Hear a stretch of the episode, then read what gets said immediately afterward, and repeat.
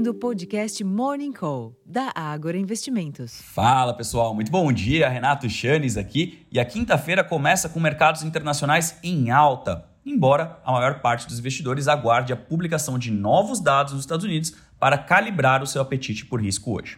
Isso porque ontem o dado de inflação ao consumidor, o CPI, deixou dúvidas sobre os próximos passos do Fed. Diante disso, o que se vê agora cedo são índices futuros subindo moderadamente em Nova York, assim como o ânimo também é moderado nos mercados à vista lá na Europa. Saindo um pouquinho do mundo das bolsas, o dólar opera perto da estabilidade ante outras moedas fortes, os contratos futuros do petróleo avançam, enquanto que os preços do futuros do minério de ferro registraram ganhos na madrugada em Dalia. O ambiente externo sugere a continuidade do movimento positivo, que vem sendo observado por aqui ao longo de toda a semana. Ainda que o fôlego deva continuar limitado pelas preocupações em torno das contas públicas. Ontem, por exemplo, a Câmara aprovou o projeto de lei que regulamenta a tributação das apostas esportivas e outros jogos online. E, de acordo com os cálculos dos parlamentares, o potencial arrecadatório da medida pode variar de 12 a 18 bilhões em um mercado regulado embora para 2024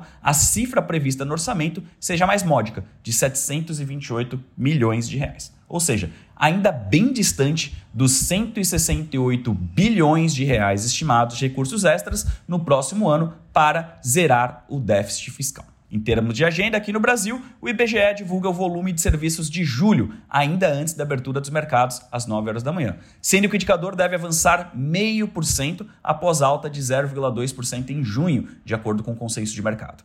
Na comparação anual, as projeções indicam um crescimento de 3,5% para o setor, ante alta de 4,1% em junho. Nos Estados Unidos, a leitura da inflação ao produtor PPI relativa a agosto, as vendas no varejo do mês passado e os pedidos semanais de auxílio-desemprego são os destaques do dia e serão conhecidos ainda pela manhã, às 9h30 da manhã.